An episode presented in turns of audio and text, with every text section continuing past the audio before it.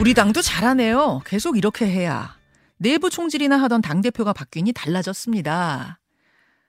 윤석열 대통령과 여당의 당대표 직무대행이 주고받은 문자 대화의 파장 일파만파입니다. 아, 어제 대통령실도 또 권성동 직무대행도 사적 대화다 오해하지 않길 바란다 뭐 이런 식의 해명을 내놓으면서 진화를 하려고 애썼습니다만 이준석 대표가 내가 못 알아들었다고 오해하지 않길 바란다 이런 문자를 언론에 보내고 또 자신의 SNS에다가 의미심장한 글도 올리면서 상황이 진화되긴 어려워 보입니다. 아, 어제 국민의힘 내부가 하루 종일 뒤숭숭했다는데요. 이 상황을 지켜보는 국민의힘 청년 정치인의 이야기를 듣고 싶어서 저희가 연결을 해봅니다. 국민의힘 천하람 혁신위원 만나보죠. 아, 천하람 위원님 나와 계십니까? 네, 전남 수천의 천하람입니다. 예, 뭐 하루 종일 뒤숭숭했다 당 분위기가 이런 얘기는 제가 듣습니다만 이 상황을 개인적으로는 어떻게 보고 계세요? 어머 당혹스러웠죠. 음. 뭐라고 해야 될지를 모르겠더라고요. 저도 그 처음에 문자 예. 메시지 이렇게 사진 찍은 걸 보고 그렇죠. 일단 헌정사상 처음으로 대통령의 이 문자 메시지가 공개되는 것 아니겠습니까? 아 문자 메시지가 공개된 게 이게 헌정사상 처음입니까? 뭐 휴대전화가 발명된 이후로만 쳐도 30년 이상 만에 처음일 텐데 예, 예. 이왕이면 조금 더 긍정적인 내용으로 공개가 됐으면 어땠을까 싶고요. 그러게요. 아무래도 어 이게 저희 당 내에 어떤 세대 갈등이라든지 그 정치의 방법론을 둘러싼 음. 여러 다른 생각들 그 갈등을 좀 증폭시키는 방향으로 작용할 수밖에 없다 보니까 네. 어 저로서도 뭐 다소 당혹스럽습니다. 참으로 당혹스럽다가 총평, 아, 총평입니다. 하나하나 보죠. 일단 논란이 커지자 권성동 원내대표, 권성동 직무대행은 전적으로 내 잘못이다 하면서 어, 90도로 사과를 했어요. 다만 사적인 문자, 문자인 만큼 자신의 프라이버시도 보호 좀 해달라 하면서 더 이상의 질문은 받지 않았고요. 또 대통령실에서도 해명을 내놨습니다. 사적 메시지다. 이제 오해하지 않길 바란다. 이준석 대표가 오해하지 않길 바란다. 이렇게 어제 이제 두 가지 반응이 나왔는데 이 대응, 이 반응은 어떻게 보셨습니까? 어 물론 뭐 두 분 사이에도 뭐 공인들 사이에서도 문자 메시지를 자기들끼리 본인들끼리 주고받는 거는 뭐 사적인 거라고 볼 수도 있습니다. 예. 그렇지만 아무리 그래도 우리 일국의 대통령과 또 집권 여당의 당대표 직무대행이 음. 주고받는 메시지가 온전히 사적인 거라고 보기는 어려울 것 같아요. 어. 그러다 보니까 당연히 그에 대해서는 여러 가지 어떤 정치적인 평가나 해석이 나올 수밖에 없다고 보고요. 예. 뭐 그렇죠. 실제 그걸 하고 있는 과정 아닌가 싶습니다. 이준석 대표 반응도 어제 나왔어요. 네. 아, 사실 이준석 대표가 윤리위 징계 후에 뭐 바로 당일에 심경 발표한 거 제외하고는 단 한 번도 속내를 드러낸 적이 없었는데 네. 저는 이번에도 대통령 문자 공개는 됐지만 당일에 반응이 없길래 그냥 지나가나 보다 했는데 그게 아니었습니다. 상당히 강한 반응이 어제 나왔습니다. 지금 유튜브와 레인보우로 저희가 SNS 보여드리고 있는데요. 그 이제 홍보수석 해명에 대해서 즉 윤 대통령이 이준석 대표를 부정적으로 언급하거나 당무에 지침을 준 적이 없다. 오해하지 않기 바란다 하자 이준석 대표가 오해할 여지 없이 정확히 이해했다. 제가 못 알아들었다고 대통령실이 오해하지 않길 바란다. 우선 이 반응. 네. 어떤 식으로 이해한 걸까요, 이준석 대표는? 아니 뭐 당연히 대통령께서 본인의 그간의 여러 가지 행보를 어, 안 좋게 보고 있 다라고 음. 이해한 거 아니겠습니까? 그 이준석 음. 대표 입장에서는 저는 홍보수석의 그 어, 뒤에 붙인 어, 오해하지 않길 바란다라는 내용이 좀 예. 무의미하다고 봤어요. 사실 문자 메시지 내용 자체가 굉장히 분명하지 않습니까? 그러니까 음. 대통령께서 어, 이준석 대표에 관해서 어찌됐든 네. 총체적으로는 어, 내부 총질하는 당 대표라고 보고 계신다라는 게 메시지 그 자체에서 명확하기 때문에 권성동 원내대표 얘기는 세간의 네. 얘기, 그러니까 일부에 회자되는 표현을 갖다가 권성동 직무대행 격려하려고 쓴 거다 이러셨거든요. 글쎄요, 뭐 권성동 직무대행을 거- 격려하시는데 네. 그 내부 총질이라는 단어를 굳이 쓰셔야 됐을까? 저는 뭐 잘 모르겠습니다. 예, 예. 너무 또렷하게 해석이 되기 때문에 뭐 오해할 여지가 없다. 이런 뜻, 뜻의 이준석 대표 반응이었을 거다. 그런 말씀이에요. 네, 뭐 저는 그렇게 받아들였습니다. 결국 이준석 징계, 이준석 대표 징계에 윤심도 작용했다는 말이 될까요? 어, 뭐, 물론 그 부분은 당연히 아직 확실히 밝혀진 게 없습니다. 음. 어, 다만 제가 그 징계 과정에서도 어, 이런 얘기를 드렸었는데요. 어, 집권 여당의 당대표, 그것도 선거, 큰 선거를 두 차례 승리로 이끈 당대표를 어, 물러나게 하는 것은 굉장히 큰 정치적인 힘이 작용하고, 음. 최소한 대통령께서 이준석 대표를 강하게 지키고자 하셨다면은, 예. 이게 이런 식의 절차가 진행될 수 있었을까 하는 의구심은 저는 가지고 있었거든요. 예, 예. 그래서 이 징계 과정에 대통령께서 개입하셨다라고 하는 뭐 구체적인 내용은 당연히 없습니다. 그리고 예. 저도 그러시지 않았으리라고 믿고 싶고요. 다만 어 뭔가 이 윤핵관들의 힘이 작용했고 대통령께서 그걸 그렇게 뭐 만류하시진 않지 않았을까 음. 하는 의, 의구심은 계속 들 것 같습니다. 그 어제 이준석 대표가 올린 SNS에 이런 표현이 있죠. 어, 그 섬과 이 섬에 대한 비교가 있어요. 그 섬에서는 카메라 없을 때는 윽박 지르고 카메라가 들어오면 반달 눈웃음으로 악수하러 오고 앞에서는 양의 머리를 걸어놓고 뒤에서는 정상배들에게서 개고기를 받아와서 팝니다. 근데 뭐 이 섬은 그렇지 않아서 이제 좋다. 뭐 이런 거였어. 이 섬은 울릉도라는 걸 알겠어요. 울릉도에서 네. 썼으니까. 그 섬은 그 섬은 어딥니까? 아니 뭐 이건 누가 봐도 여의도 아니겠습니까? 자, 그럼 그 섬에서 카메라 있을 때는 반달 눈웃음 짓고 카메라 꺼지면 눈 동그랗게 뜨고 윽박 지른다는 그 사람은 누굽니까? 어, 뭐, 몇 분 떠오르죠. 주로 이제 최고위원회에서 같이 했던 다른 최고위원들도 많이 떠오르고요. 그리고 그 외에도 이준석 대표에 대해서, 어, 뭐, 다소 저격했던 분들이 당내에 적지 않았습니다. 어, 근데 그런 분들이 실제 이준석 대표가 당선되던 현장에서나 아니면 이준석 대표가 인기가 좋을 때는 또 굉장히 카메라 앞에서는 다정한 모습을 연출한 분들이 한두 분이 아니었거든요. 음, 그래서 저도 이거는 특정인은 아니고 여러 사람의 총합이 아닌가 그렇게 이해하고 있습니다. 저게 대통령도 포함이 될까요? 잘 모르겠습니다. 대통령께서 반달 웃음을 띄우셨는지는 잘 모르겠는데요. 저는 뭐 그렇게까지 생각하고 싶지는 않습니다. 주로 생각- 여의도에 있는 사람들을 의미한 게 네, 아닌가. 생각하고. 싶지는 않다. 네. 그 어제 국민의힘 내부 분위기가 굉장히 뒤숭숭했다고 들었어요. 뭐 그럴 수밖에 없겠죠. 네. 특히 청년층 분위기가 아, 궁금한데 뭐라고들 합니까? 어, 일단 저희는 뭐 어제 텔레그램 메시지 같은 거를 주고받지는 않아서요. 예. 어, 뭐, 제가 다른 분들의 생각을 다 얘기할 수는 없을 것 같습니다. 음. 그리고 일부에서는 저희가 마치 계획된 단체 행동을 하시는 것처럼 생각하시는 분들도 있는 것 같은데요. 아, 청년 정치인들이 네네. 어, 근데 정말로 그렇지 않고 그냥 저희는 각자 알아서 메시지를 내는 건데 네. 아무래도 예. 보는 시각이 좀 비슷한 부분들이 있다 보니까 음, 음. 어, 좀 비슷한 궤의 메시지들이 나오는 것 같고요. 음. 어쨌거나 다들 느끼는 것은 네. 어, 씁쓸함인 것 같습니다. 씁쓸함. 네. 어떤 부분이 그렇게 씁쓸하세요? 어 뭐랄까요 이게 쓴소리를 하는 것이요 원래 굉장히 어렵습니다. 어렵죠. 그러니까 저희도 그 당에 계시는 뭐 선배들이나 아니면은 뭐 정부에 대해서 네. 달콤한 얘기를 하고 싶죠. 달콤한 얘기 하는 게 훨씬 쉽습니다. 예. 그런데 저희가 그래도 당내에서 젊은 피와 뭐 어떤 새로운 시각을 담당하고 있기 때문에 예. 어, 저희도 에너지를 쥐어짜서 쓴소리를 할 때들이 있거든요.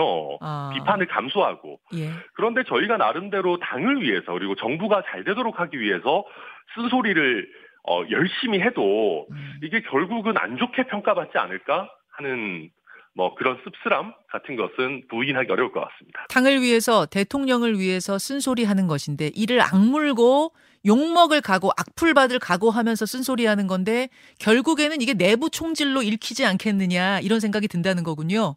그렇죠. 이준석 대표도 사실 이게 다만 이번 문자뿐만 아니라 당내에서 굉장히 상반된 평가들을 받아왔습니다. 그렇죠. 아무래도 저희 당의 지지층도 아 묻지도 따지지도 말고 이게 한모 한마음 한 목소리로 밀어붙여야 된다라고 보시는 분들도 있고 음. 아니다 그렇게 하면 과거 정부들처럼 망한다 제대로 쓴소리 해야 된다 라고 하시는 그러니까 지지층 자체가 양분되어 있거든요. 음. 근데 어 대통령께서 이런 관점을 보여주신다고 하면 네. 어, 쓴소리를 용납 안 하는 지지층들의 목소리가 다- 좀 커지지 않을까 저는 뭐 그런 걱정 아닌 걱정이 됩니다. 아 어제 근데 권성동 대행 그 문자 메시지에 어, 뭐 나치 서른 인물 하나가 등장했어요. 강기훈이라는 분인데 다시 한번 화면 좀 보여주세요. 어, 대통령님의 뜻을 잘 받들어 당정이 하나 되는 모습을 보이겠습니다.까지가 11시 55분 오전 대화였고 그 다음에 권성동 원내대표가 다시 핸드폰을 열어가지고 강기훈과 함께까지 쓰는 장면 이건 오후 4시경입니다. 쓰다가 이게 포착이 된 거예요 카메라에. 도대체 강기훈과 함께 뭐 뭐를 쓰려고 했었을까? 그리고 강기훈이란 인물은 누군가? 여기에 대해서 관심이 집중돼. 어제만 해도 뭐 그냥 뭐 별 관심이 없었는데 이분이 누구냐에 대해 파고들다 보니까 이게 그냥 넘길 이야기는 아니구나라는 이야기가 당 안에서 나온다면서요. 네, 그렇습니다. 어, 현재 그 대통령실에서도 어느 정도는 인정한 것 같습니다. 강기훈이라는 인물이 행정관으로 일하고 있고 또 이분이 네. 과거에 자유의 새벽당이라고 하는 뭐 네. 대한 우파를 표방하는 네. 그런 정당을 공동으로 창립한 설립한 뭐 대, 당시 대표였다. 굉장히 그러니까 그 자유의 새벽당을 제가 잘 몰라서 그러는데 굉장히 보수색이 강한 뭐 이런. 이런 당이 맞습니까? 어, 저는 이게 뭐 단순히 보수색이 강한 정도라면은 예. 뭐 각자 다 정치적 결사가 본인들의 노선을 정할 수가 있는데 예. 저는 좀 비합리적인, 그러니까 비상식적인 영역에 있는 주장들이 굉장히 많았다고 봅니다. 예를 들면요? 뭐, 예를 들면 뭐 박근혜 전 대통령 탄핵을 함에 있어서 중국 공산당이 개입했다라든지 어. 아니면 사이로 총선과 관련해서 뭐 부정선거 논란을 야기를 한다든지 어. 또 대한민국 임시정부의 법통을 부인하고 또 그 무슨 뭐 건국절 논란 같은 것들이 있지 않습니까? 예.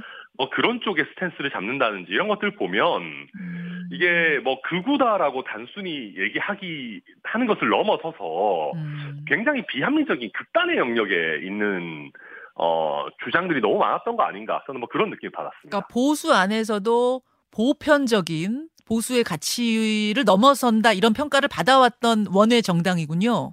그러니까 비합리적인 극우 정당이다. 그러니까 극우 안에서도 또 비합리적인 얘기가 많다. 저는 뭐 그렇게 봤습니다.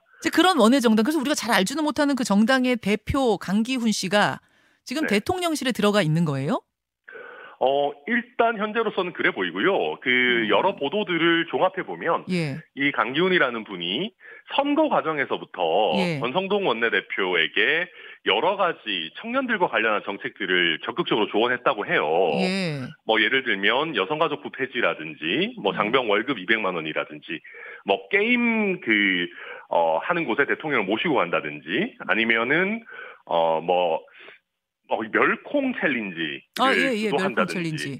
뭐 이런 식으로 굉장히 뭐 적극적인 역할을 수행해 왔다라고 합니다. 그러다 보니까 그런 데서 공로를 인정받아서 대통령실에 가게 된 거 아닌가 뭐 이렇게 이해가 됩니다. 아. 근데 지금 저 권성동 직무대행께서는 뭐라고 쓰시려고 했던 걸까요, 그러면?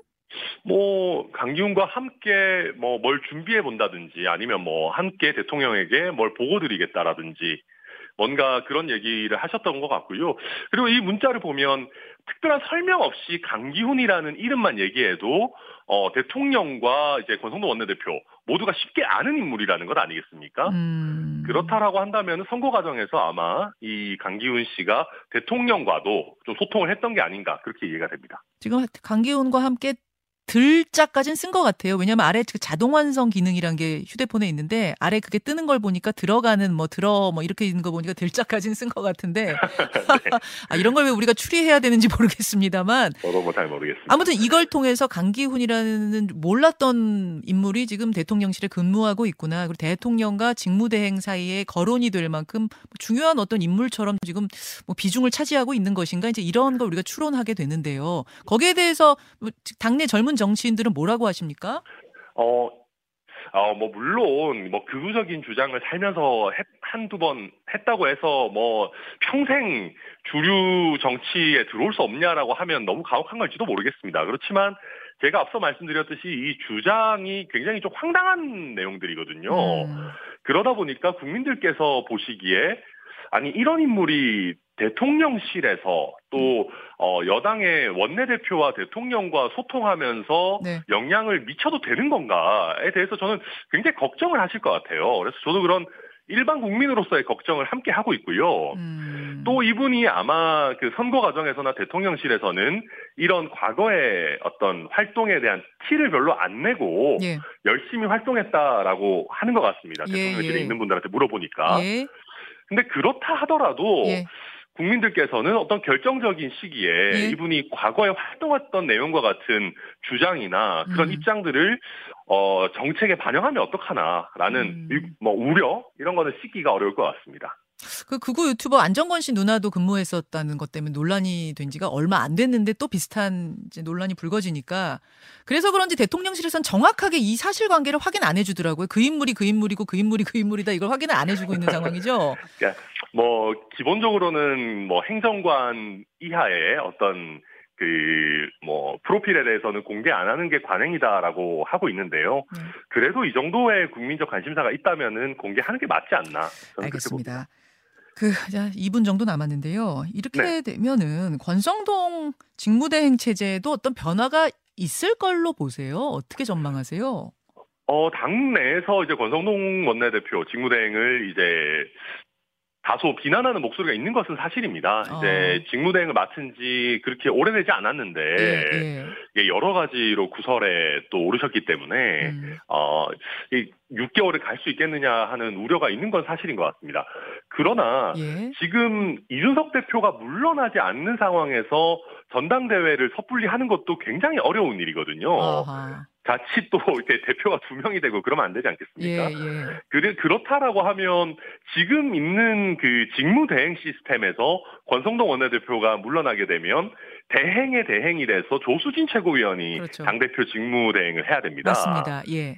근데 그것은 사실 너무 집- 저희 집권 여당인데 좀 우스운 꼴 아니겠습니까? 직무대행의 직무대행. 음. 네, 그리고 조수진 최고위원이 또 초선이시고 이런데 당대표의 역할을 하기도 쉽지 않고요, 현실적으로. 네. 그러다 보니까 다들 이 현실적인 대안이 있느냐에 대해서 고민하고 있는 것 같습니다. 비대위는요? 얘기 안 나오나요? 뭐 비대위 같은 경우는 뭐 상대적으로 나을 수 있습니다. 예컨대 음. 이준석 대표의 관계를 고려해서 비대위의 임기를 결정할 수는 있는 거니까요. 음흠. 근데 그럴 경우에 또 누가 비대위원장을 맡느냐, 아. 비대위의 권한은 어디까지로 할 거냐 에 관해서 또 당내에 논란이 또 굉장히 생기니까. 분란이 생길 예. 수 있기 때문에 예. 그것도 간단한 문제는 아닙니다. 알겠습니다. 여기까지 말씀 듣죠. 천하람 혁신위원 고맙습니다. 네, 감사합니다. 김현정의 뉴스쇼는 시청자 여러분의 참여를 기다립니다. 구독과 좋아요, 댓글 잊지 않으셨죠? 알림 설정을 해두시면 평일 아침 7시 20분 실시간 라이브도 참여하실 수 있습니다.